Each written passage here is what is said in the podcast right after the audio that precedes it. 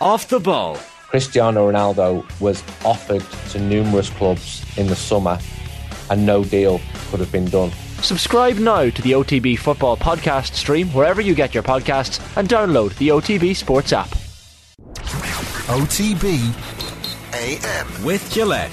Get into your flow with the new Gillette Labs Razor with exfoliating bar. Lee McKenzie, Scottish broadcaster, uh, on the line. Morning, Lee. How are things? Morning. I'm well, thanks. How are you? Keeping well, keeping well. I've been I've been busy reading this this book for, for anyone um, unfamiliar. Inside F1, uh, your your your journey and your your I guess it tells a story through through seven different drivers across the years and uh, how they've impacted your life and how their careers have impacted the lives of, of Formula One fans as well. Um, like your own interest in Formula One, uh, and this is something I hadn't realised when I was reading the introduction of the book, stemmed very very much so from your from your dad. Yeah, it's um I was the sort of annoying child that turned up absolutely everywhere. Um, I had covered an awful lot of rugby. Um, I had attended athletics, Formula One, uh, everything really by about the age of, I don't know, 13, 14, 15. And then you just sort of look around one day and you think, I wonder if I could uh, earn money by, by still coming to sport and pretending it's a proper job. And really that's what I've done since. Um, like, when when you watch when you're watching Formula One races on, on TV and, and you reference the the uh, Ayrton Senna, Roland Ratzenberger um, tragedy at Imola in, in 1994. Like, did moments like that um, wake you up to the dangers of the sport and, and covering those dangers to to a, to a greater degree? Uh, it must have been quite a turning point to watch that on television, for example. Yeah, I mean, I was. Um, I was too young to be going to the sport then, mm. but it did make you suddenly sit up and think, okay, this is a this is a sport with consequences because you know my background was all horses and I knew if I fell off you know you'd, you'd be sore you'd be you could be injured you could break your arm whatever. It, it, could be much worse but I don't think as a kid that you really appreciate that. Um, the other sports you know you see people limping off in rugby and things when I was that age. Again I didn't maybe realize the consequences but somebody crashing into a safety barrier had huge consequences. But it bizarrely didn't put me off. It just sort of made me understand it a lot earlier than a lot of people would have, possibly. Yeah, uh, it, really puts things in, in perspective and, and, the dangers of the sport for sure. Um, like for anyone who, was interested in the book, so David Coulthard writes the, the, the foreword, and then you've got a, a chapter yeah. on seven, um, all individually fascinating drivers. So Michael Schumacher, Lewis Hamilton, Sebastian Vettel, Max Verstappen, Fernando Alonso, Felipe Massa, and uh, Jenson Button. Uh, all interesting characters. Like um, we might maybe start on, on Michael Schumacher because uh, I, I, know you have a, a deep interest in, in, plenty of sports, but equestrian sports maybe might be right up there. Um, and yourself and Michael, that's something that, that you both shared, and that there's a really, really fascinating anecdote you touch on in the book where, where you end up in, on Michael's ranch, essentially. Yeah, I we used to talk about a lot of sports. I love it when you meet different uh, athletes that you can talk of sort of a wide variety of sports. And Michael was one of those people. A lot of people, you know, most people wouldn't appreciate that. Um, but his family had the huge ranch, um, and actually they still do, and in Texas as well. But their love of equestrian was Western riding. So reining, the sort of Stetsons, the chaps, the sliding, and it's not something that we particularly do um, in the in the UK certainly. Um, but he gave me a challenge to compete at the European Championships against him. So I took a horse from West Sussex. I had no idea about Western riding, um, and I still don't, to be fair. And I took this horse from West Sussex over to Switzerland and competed against him. And we did an interview, and it was great fun.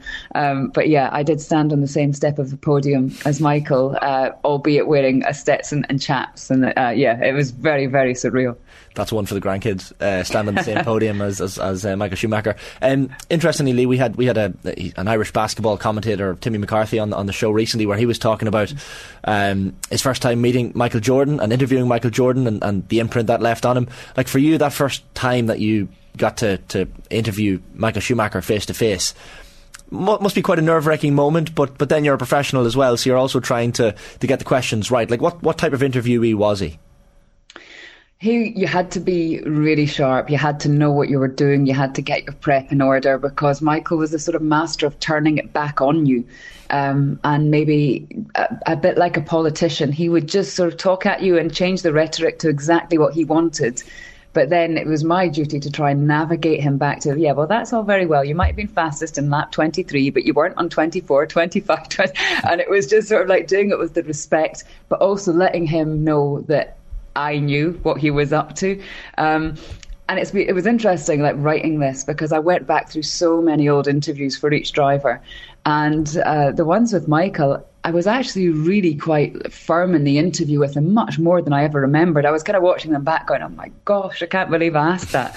um, but it, but it was great, and it was nice to see the rapport again because you forget things so quickly. Formula One is such a fast-moving sport in every sense that it moves on. You maybe do four four interviews a week with these guys, um, so you're not going to remember everything. But doing the book, it's kind of like really jogged my memory.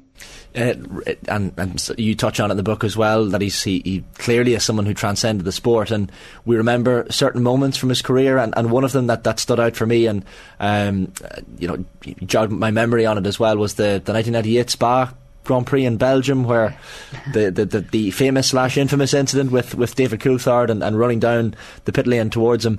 That must have been quite a race to cover given the, the you know it's one that we still talk about so many years later yeah, that was probably, I was there um, on work experience. Uh, I was still at university at the time.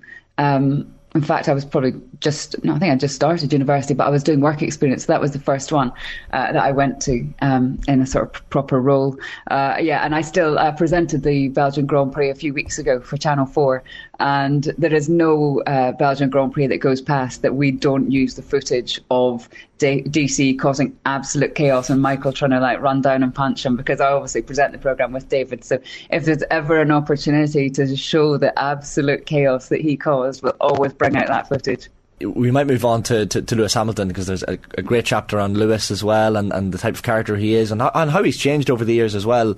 Um, maybe mellowed to some degree as, as drivers tend to do it towards the end of their careers.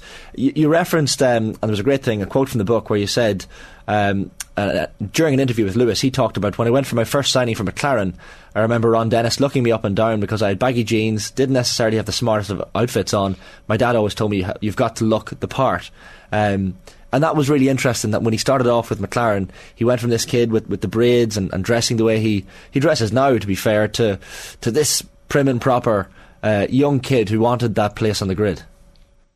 Yeah, I mean, I think how he's dressing now is like completely exacerbated. Every day is like a fashion parade. The camera's just set up now for every time Lewis enters the paddock because what he wears will make global news, which is just really bizarre. You don't get that. You know, when I'm standing uh, freezing doing Champions Cup at the RDS or something, I'm not exactly waiting for Johnny or someone to come strutting in in like some like major fashion statement. But Formula One, you get a bit of that as well. Um, but Lewis, I think, is actually closer to the person he was when he was 17, 18, 19. Sorry, um, we just at this stage. Just struggling with your line there, Lee. We're going to get, get you back in one second. Just one second. Um, just a bit of a choppy one. Um, bit like the the the, the F1 paddock trying to interview people on the good, good analogy. Nice segue. It's but a bit it, like um, when Bowie goes on and uh, our tennis segments tend to go through the roof. I have a feeling that Formula One might be making F1 fans out there. It's probably, I think it's the, when you see Martin Brundle before the Formula One races doing the, the pit lane walks and interviewing, and, and it's absolute carnage. You've got the celebrities, yeah. you've got the drivers, and you've got the teams trying to get the last minute preparations together. Uh, so there, there's that mix between the, uh, the, the ridiculous and the celebrities trying to get their little photo ops and words in with the drivers, and then these people in a multi-million dollar industry trying to get the preparations done on their on their car, the last minute bits and bobs, drivers listening to music or get their last minute preparations in. It's one of the great things in sport, I think, is is watching Martin Brundle do what he does. Ah, oh, it's um, quality, and it's so unique as well because how do you get that sort of access to be up close and not necessarily he does obviously harangue drivers every now and then, but like you know not necessarily it'd be like walking around the tunnel before a football match and just grabbing people all over the place. Yeah, but Lee, Lee does it brilliantly as well. Where you're, you're with Formula One drivers, especially. I know most top sports people have egos, um, but I think Formula One drivers, particularly, have a certain sense of entitlement and ego, um, and there's nothing there's nothing wrong with that. Mm-hmm. I think I think you're allowed to when you're at the top of your game. And I mentioned it to Jerry yesterday. Like I was down with. Alex Dunn, the young Formula 4 dro- driver from Clonbelogan Offaly, mm-hmm. he, he, gave me a few spins around Mondello Park last week, and right. he's only 16, but there's a there is a cockiness to him as well that I really liked. Because mm. um, I was going down there, down there, thinking, is this he's going to be a meek little 16 year old? He doesn't even have his driving license, but he's driving in Formula 4. But he had that little, there was a little edge about him. Yeah. Um, and I think when you're getting behind the wheel of a, of a very fast motor car, you kind of have to have the edge about you. Um, so for, for people like Lee to, to navigate these interviews with egos like like Lewis Hamilton and Max Verstappen and Massa and, and Schumacher, like there's not one of them not touched by ego.